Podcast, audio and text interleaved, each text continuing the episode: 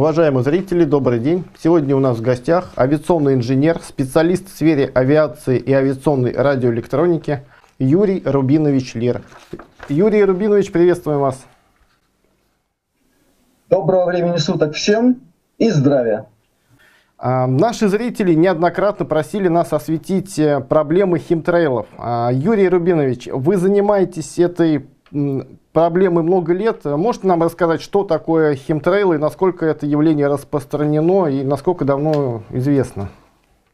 Я начну с основополагающего момента, который чрезвычайно важен в смысле понимания происхождения термина. Мы используем в русском языке или химтрейлы, или химиотрассы. Это словосочетание пришло в наш мир на русском языке от Николая Субботина, такой исследователь, уфолог и всякой аномальщины. На самом же деле этот термин пришел из военной терминологии. Есть такое издание, это методичка для учащихся военно-воздушной академии Соединенных Штатов Америки, которая так и называется – chemtrails, то есть химиотрассы в переводе на русский, так можно сказать. Методичка выпущена в 90-м году, в 91-м была переиздана. В ней собраны э, тезисы для подготовки к сдаче экзамена, я сейчас не помню, зачета по этому курсу. Поэтому утверждение многих, в кавычках, опровергателей этой темы и Wikileaks, который до сих пор утверждает, что термин химиотрассы появился в головах городских сумасшедших, которые собирают разного рода легенды. Так вот, термин химиотрассы или chemtrails строго фактологично происходит из методички который до сих пор находится в свободном доступе в интернете. Каждый может в этом убедиться.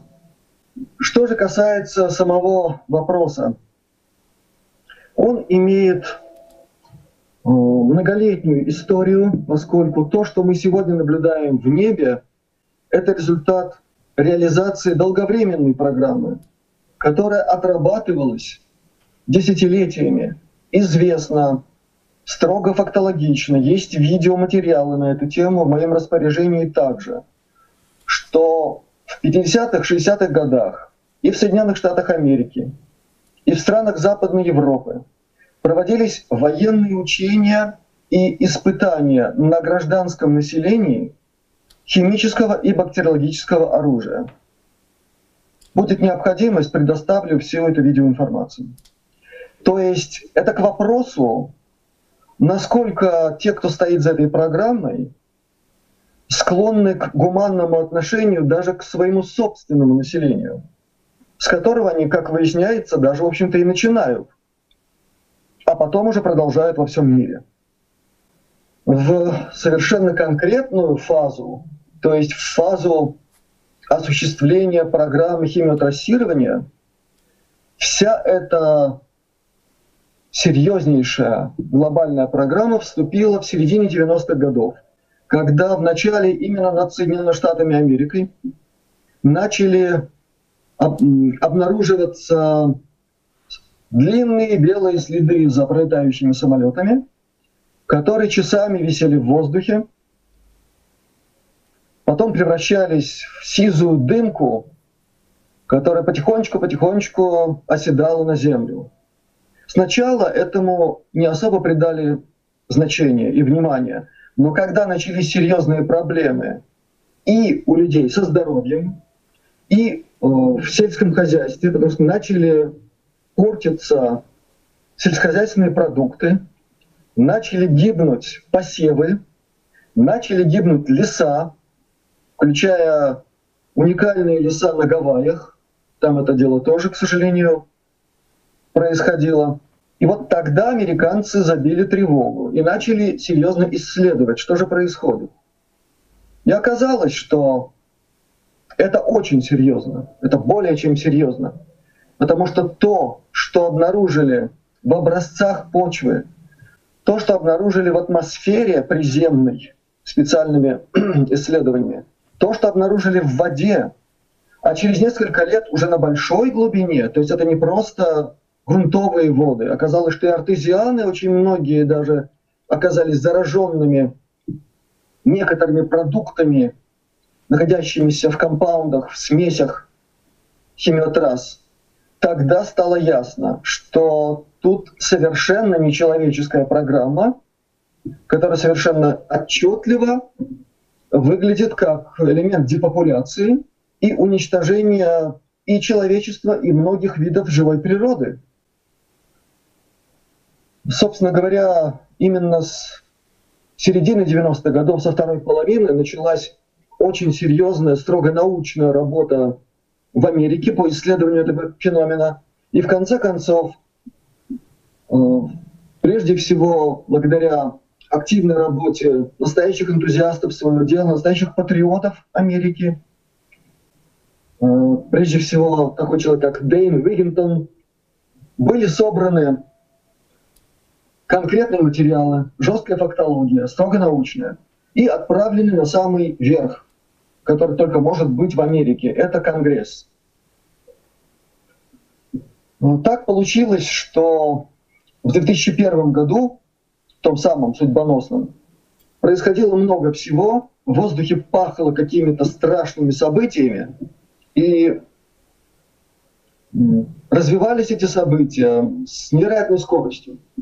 Летом 2001 года НАСА выпустила удивительный документ, в котором рассказала миру совершенно открыто о том, что под крышей этой организации разработаны совершенно удивительные, какие-то невероятные, полуфантастические технологии войны, многие из которых напоминали что-то из области, что-то из области фантастики, научной или ненаучной. Все это содержится в труде, который до сих пор доступен в интернете. При желании будет на него ссылка. Если очень коротко, то там перечислены так называемые экзотические виды вооружений и технологий на грани фантастики, подчеркиваю. Появление этого документа не осталось незамеченным людьми, которые многие годы уже проводили исследования неба над головой и того, о чем я уже сказал, то есть почвы, воды, растений, некоторых видов насекомых, которые подвергались воздействию химиотрасс. Ну, конечно, и человеческие тела поскольку уже к концу 90-х годов появились признаки наличия у людей совершенно чудовищной болезни, которую сегодня называют Morgellon disease, болезнь Маргелонов. Так вот, эти исследователи сразу обратили внимание на этот документ, потому что имели опыт работы с информацией, а среди этих исследователей и бывшие военные, и серьезнейшие ученые, которые работали в смежных направлениях. Все это тоже было передано наверх и дошло до сенатора Кучинича. Денис Кучинич занялся этой проблемой. Это кончилось тем, что 2 октября 2001 года, то есть, э, к сожалению, уже после пресловутого события 9-11, 11 сентября, э, в Сенате прошли слушания по инициативе Дениса Кучинича, который э, предложил законопроект чистого космоса, чистого неба и проект борьбы с экзотическими видами вооружений. Среди того, что там, в этом документе, тоже доступно для обозрения на сегодняшний день, было перечислено там и геотектоническая, там и электромагнитная, там и климатическая, там даже есть название extraterrestrial, а в сознании современного американца extraterrestrial означает абсолютно точно неземной, инопланетный. то есть неземные инопланетные виды вооружений. И среди всего этого там черным по белому написано chemtrails, химиотрассы. Таким образом, сразу отсекаются все попытки объявить это явление бредом сумасшедших, перепуганных чудиков и прочих фриков, как говорят в Америке. Это явление имеет под собой максимально жесткую фактологию, историческую и конкретную авиационно-прикладную. Юрий Рубинович, у людей на Земле проблем очень много, и такой привычки, как поднимать глаза, всматриваться в небо, нет, но все-таки для тех, кто пожелает, как, а, как можно отличить инверсионный след, а, обычная физика а, полета, от химиотрасс? Можно как-то это сделать э, обывателю? Что можете посоветовать? Хорошо, я начну с того, что если исходить из конкретного знания технологий, по которым строятся современные авиационные двигатели, при необходимости ссылка на это тоже будет дана. Как работают современные авиационные двигатели и почему они так работают. Если исходить из этого, за современными авиалайнерами в небе, неважно на какой высоте они летят, практически не должно оставаться никакого следа. Точка. Period, как говорят мои американские коллеги. Это факт, уважаемые слушатели. Те, кто разбирается, подчеркиваю, в современном самолетостроении и двигателестроении, знают, о чем я говорю. Те, кто не знают, слышали что-то, может быть, краем уха, для них будет предоставлена ссылка на видеоролик в YouTube, в котором прекрасно все рассказано. Есть ссылки и на выступления американских э, серьезных ученых, авиационных техников, специалистов в области авиационной э, науки о небе, так можно сказать, метеорологии, да? То есть это люди с потрясающим знанием о том, что может быть в небе за самолетом и чего не может быть. Подчеркиваю, это конкретные люди, имеющие конкретное знание, практическое. Что такое военная метеорология? Это в том числе знание о том, каким образом самолет находится в определенных обстоятельствах полета, и что после этого бывает, и за ним, и перед ним, и так далее. Это невероятно серьезная наука. Так вот, с точки зрения всего, о чем я сказал, если в авиационное топливо не добавляются специальные присадки с наноалюминием, а такие технологии есть, они доступны, ссылки на них могут быть предоставлены. Ради бога. Их много таких технологий. Это только один из компонентов. Только один из компонентов химиотрассы. И да, он присутствует в некоторых видах присадок к авиационному топливу. Не везде, но такое и есть. Значит, это уже кое-что. Значит, это уже то, что работает. При том, что я еще раз повторяю, за современными авиационными двигателями не должно оставаться ну, практически никакого следа. Маленький, еле заметный, который мгновенно исчезает. Вот что должно оставаться. Следующий момент. Как отличить все-таки одно от другого? Сегодня это проще, чем когда-либо. На смартфон можно закачать специальные программы онлайн, в которых видно, какой самолет летит в небе, какой эшелон, то есть какая высота, какой курс, что за самолет, какая авиакомпания и прочее, прочее, прочее, прочее. Вы просто поднимаете голову в небо и видите, что летит самолет, за ним длинный хвост. И очень часто можно видеть, что на такой же высоте, вы это видите по программе смартфона, на такой же высоте летит примерно такой же самолет, такого же класса, а за ним ничего не остается. Надо, значит, прислушаться к Казьме Прудкову, не верь глазам своим. Или как? Так вот, или как? Действительно, редко, к сожалению, но бывает так, что за некоторыми авиалайнерами не остаются химиотрассировочные следы. И это не конденсационный след, это химиотрасс. А за другими, за большинством остаются. Это работает соответствующая аппаратура. Это не только присадки к топливу, но это и специальная система форсунок, через которые происходит выброс в атмосферу сложных композиций. Это и разного рода металлы в виде наночастиц. Ну, главное это барий, кадмий, стронций, железо, наножелезо чистое, ряд других элементов. Я могу перечислить, у меня таблица есть. Среди всего этого прочего есть и биохимические композиции, включая сложные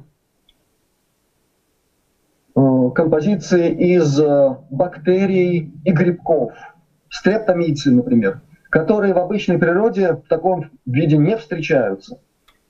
Встречаются вообще э, в этих композициях такие удивительные штуки, как, например, МАК, это аббревиатура микобактерия авиари комплекс. То есть это комплекс микобактерий туберкулезного типа, который, например, находят у некоторых птиц, которые падают с неба сейчас в огромном количестве, у них обнаруживают этот мак. То есть его называют птичий грипп или птичий туберкулез иногда. Вот это находится в компаундах химиотрасс. Там есть и еще очень много чего, о чем мы можем поговорить предметно. Но главное это то, вернемся к ответу на ваш вопрос, что сегодня каждый может убедиться, что это не э, мираж, что это не иллюзии, что это реально. Эта программа в вашем смартфоне вам покажет, какой самолет летит со следом, а какой нет, и вы сразу все поймете. Известны названия всех этих авиакомпаний, э, где они базируются, где они заправляются всеми этими веществами специальными. Те, кто занимаются этими вопросами, они имеют эту информацию. Эта информация собирается на разных сайтах, но больше всего самой проверенной, самой научно обоснованной, доказанной информации собирается на сайте, называемом geoengineering.org. Само название этого сайта говорит о многом. То есть химиотрассы являются одним из элементов так называемого геоинжиниринга, то есть преобразование всех параметров нашей планеты под какие-то чьи-то интересы, но совершенно точно не под интересы ни живых форм жизни, ни человечества. Это факт. Юрий Рубинович, э, видимо, любой след э, в небе – это повод для беспокойства. Э, а, ну, существует какая-то классификация этих химиотрасс, основные направления, что они могут содержать? Для того, чтобы охватить полностью тему всех компонентов химиотрасс, мне бы понадобилось больше часа только перечисления того, что там присутствует. Так четко по позициям, или, как говорят биологи, по титрам, я могу обозначить самое главное. Значит, в компонентах химиотрасс находятся металлы в виде наночастиц, фиброструктуры тоже наноразмеров, которые ведут себя как квазиживые организмы, и попадая в природу и в организм человека, начинают саморедуплицироваться, самовоспроизводиться по определенным программам, представляя собой уже сложный такой комплекс микроорганизмов, ведущих себя одновременно и как бактерии, и как насекомые, и как грибки. То есть то, чего в природе не существует. Именно из этих композиций и образуются впоследствии структуры, которые мы называем нити Маргелонов. Там есть несколько аспектов в этой комплексной программе. Начну вот с чего. Когда все это начиналось, было непонятно, откуда все это летит, какие структуры во всем этом завязаны, где базируются эти самолеты, кому они принадлежат. В конце концов, ну, современная техника позволяет и с помощью длиннофокусной фотоаппаратуры и многих других инструментов увидеть в небе и опознавательные знаки, и многое другое. В конце концов стало ясно, что в середине 90-х годов основная масса химиотрассирования производилась с э, военных самолетов, тяжелых транспортников и так называемых авиазаправщиков KC-135 и ряда других однотипных самолетов. То есть это самолеты, самолеты, которые использовались и пока еще используются для дозаправки в воздухе. То есть с них начался сброс первых композиций химиотрасс. И больше всего тогда, в 90-х, в них было наноалюминия и ряд других металлических примесей, о которых я уже говорил. Затем к ним начали примешиваться другие, уже биокомпозиции, включая э, специальные виды грибков, которые будут только в лабораториях военных структур Соединенных Штатов Америки. В конце концов, по титрам, по спектрам, э, такая техника тоже применяется для исследования образцов и почвы, и воздуха, и воды. То есть люди, которые все это исследовали, использовали серьезную аппаратуру и по спектрам определили, что это очень похоже на то, что удавалось добывать на тех или иных секретных полигонах в Соединенных Штатах Америки. Это China Lake, это в Калифорнии. И главным образом зона 52 – это полигон Дагвей, знаменитый, на котором испытывались разные виды поражающих боевых веществ. Там было очень много скандалов – Э, гибло очень много скота, люди имели серьезнейшие заболевания, это удавалось как-то замять, проплачивали, и народ как-то затихал. Но когда начали сравнивать спектры, анализировать, оказалось это все очень похожим, более чем похожим. Еще был сделан вывод, что, скорее всего, и испытания, и доводки этих композиций производились именно там, на этих территориях. Ну, в общем, в конце концов, так и оказалось. Все это тогда называлось программа Cloverleaf, лист клевера. Самое интересное, что именно в районе зоны 52, полигон Дагвей, там есть холм, который называется Clover Hill, клеверный холм. То есть, ну как-то, мягко выражаясь, созвучно. Свой, свой черный юмор тут, конечно, присутствует у тех, кто создавал эту программу. Э, с начала 2000-х годов эта программа перешла уже в новое качество. Во-первых, она стала глобальной.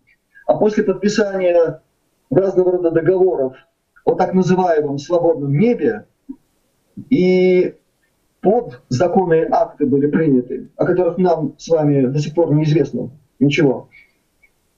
Программа стала глобальной, и тогда уже начали подключать другие элементы, включая красные кровяные тельца человека. Не просто так, а красные кровяные тельца, которые мутировали в сторону онкоструктур. То есть, попадая в организм человека, эти э, клетки человеческой крови начинали образовывать специфические опухоли и многое другое. По определенной программе, которая заложена э, в эту генетическую систему. Кроме этого, повысилось количество и наножелеза. В результате над многими территориями Земли начали наблюдаться кровавые дожди. В Индии были такие случаи, никто понять ничего не мог. Почему красная вода падает с неба? Потом, когда провели анализ структурный и спектрографический, оказалось, что вода содержит колоссальное количество железа в нановиде, в наноформе. Что делает железо, попадая в организм человека? Оно гасит в нашем организме эритропоэз, то есть выработку наших собственных эритроцитов. Это доказано, передоказано. Возьмите раздел медицинской токсикологии и специальные виды токсикологии, которые изучают воздействие на организм человека э, разного рода металлов, в том числе и в нано-виде. Э, есть ученые, которые занимаются этими проблемами напрямую. Такой доктор Клинкхарт есть, самый известный токсиколог в мире. У него своя токсикологическая клиника, он работает на специальном договоре в Соединенных Штатах Америки. Это невероятно уважаемый человек. Доктор Клинкхарт. Посмотрите, у него есть свой сайт. Он провел серьезнейшее исследование на тему того, как влияет наноалюминий на организм человека. Страшным образом, потому что наноалюминий в такой форме, проникая в организм человека, доходит до костей. Вот точно так же, как нано-железо наночастицы фактически проникают в организм человека тоже до костей, до костного мозга, алюминий превращает нашу нервную систему в тупую, слабо реагирующую. Вот вам молодеющие альцгеймеры и многое другое, и поражение вегетативной нервной системы. Это резкий взлет э, статистики по рассеянному склерозу, по ряду других неприятных состояний. Вот доктор Клинкард это на фактах доказывает. В интервью Дейну Виггинтону э, на YouTube для этого сайта geoengineering.org. Я могу продолжать и дальше, но вот эта вторая фаза, она вся вместе называется Indigo Skyfold. То есть есть и название уже известно. То есть это такой резкий апгрейд, апдейт этой программы.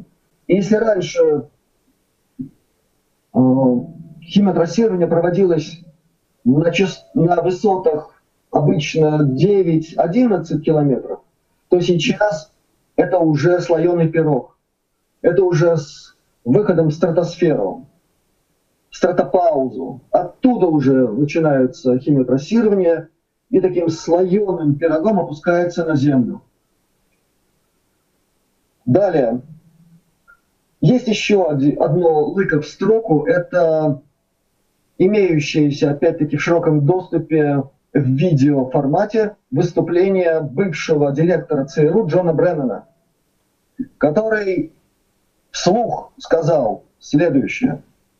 Это человек, первый человек ЦРУ, да, организация нешуточная. Так вот он сказал, что мы участвуем в программе геоинжиниринга, было названо это слово для целей, ну, там начались разведения руками, в общем, помощи Земле в том, чтобы она не перегрелась, грубо говоря. Я не буду дословно приводить эти формулировки, но это звучит именно так. То есть мы очень озабочены тем, что Земля разогревается, и мы будем участвовать в программе спасения Земли и землян от перегрева. Совершенно замечательно. Только вот факты говорят совершенно обратное. Во-первых, Земля разогревается не от пукающих коров и не от метана, она разогревается от увеличения количества космических частиц, поступающих в Солнечную систему с мощным ускорением.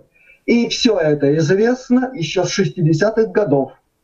Есть группа Алексея Дмитриева, которая о том, что так будет, положила доклад на стол Косыгину в 60-е годы.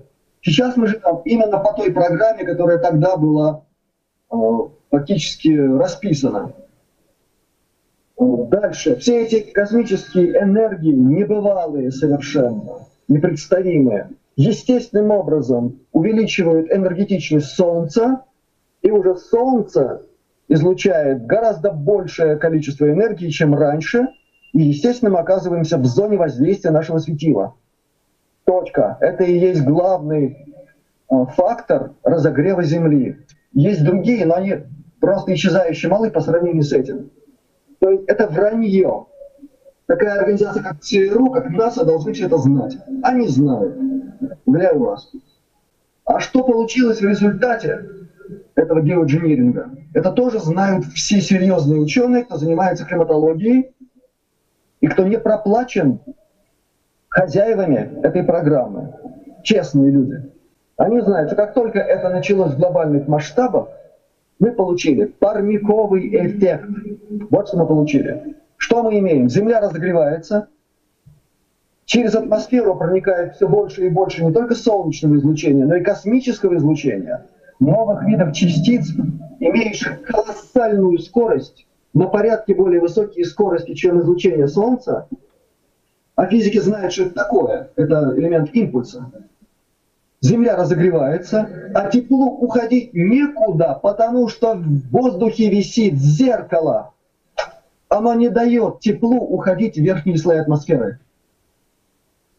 Что мы имеем, повторяю, в результате? Мы имеем практически обратный эффект.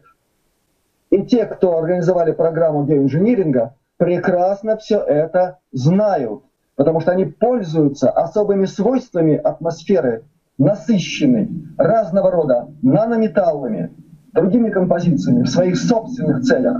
Это и военные цели, отдельный аспект, это и использование в области специфических патентов на э, посевные, которые устойчивы к алюминию. Какая интересная случайность. Все эти патенты были разработаны очень интересными фирмами, включая Монсанто, пресловутую, как раз в середине 90-х годов. Милая случайность, да? То есть они разработали э, злаковые, которые устойчивые к наноалюминию и к другим видам поражающих факторов, включая грибковые. Есть и другие аспекты. Я о них могу упомянуть отдельно, но мне кажется, что я на ваш вопрос ответил. А, да, Юрий Рубинович, благодарю. Информация звучит несколько жутко, а, на мой взгляд. Но, тем не менее, тема очень большая. Я надеюсь, мы с вами к этому вопросу будем возвращаться. Вы поможете нам разобраться с этой проблемой, а, понять ее суть. А в завершении вот сегодняшней встречи можно кратко подвести, э, коротко, основные цели, которые достигаются с помощью вот этих вот э, химиотрасс? Основные выделить. Первая и главная цель – геоинженерия. Превращение нашей привычной планеты в планету, непригодную для жизни нас и всех видов жизни. Это раз. Автоматически из этого вытекает депопуляция, поскольку в компонентах химиотрасс есть не только грибки и бактерии, их композиции, но и вирусы, в том числе специфические, экзотические, такие как Эбола и ряд других. Там содержатся композиции, вообще не присутствующие в живой природе. При попадании в организм человека эти вещества в своей сумме вызывают всю симптоматику всех видов той поганой неприятности, которую сегодня на нас скинули в виде глобальной проблемы, на которой висит корона. Все это там есть. Все это. Далее. Все это не просто там есть. И когда оно попадает в организм человека, угнетает очень многие функции человеческого организма. Но все это может еще инициироваться дополнительными сигналами через систему 5G, пятая гадость, непосредственно через систему спутниковых сигналов, направляемых через проводящую систему нанометаллов в нашей атмосфере. И с тех пор, когда в композиции химиотрасс стали добавлять такой элемент, как Smart Dust, умная пыль, это специальный вид поражающего воздействия, который работает персонально, индивидуально, по конкретному человеку, которого можно вычислить и возбудить в нем любую болезнь, любую проблему в любом органе и даже в конкретном месте этого органа. И это будет выглядеть как естественное заболевание или простой инфаркт или еще что-нибудь. Это работа с бузатерами, с несогласными, выкашивание, выкашивание сопротивляющихся. Далее, и самый последний аспект, о котором я узнал буквально на днях, это вообще уже выглядит как ну, совершенно полная фантастика, но нас об этой фантастике предупреждали. Человечество предупреждают о том, что с ним будут делать, не в открытую, не надейтесь, вы не услышите от тех, кто стоит за этой программой, открытого э, ознакомления с их планами. Это делается через якобы фантастические фильмы, через разного рода ужастики про зомби, про все остальное, через фантастические мультфильмы, через сериалы и прочее, прочее. Мы считаем, что нам показывают что-то несусветное, чего нам надо слегка побояться, а потом перестать. Это система оповещения. Был такой замечательный э, трехразмерный сериал «Матрица». Так вот, с помощью всего, о чем я сегодня сказал, и о чем я еще больше не сказал, с помощью всех этих технологий, кое-кто намерен практически все человечество перевести в виртуальное состояние. Оказывается, и это уже возможно.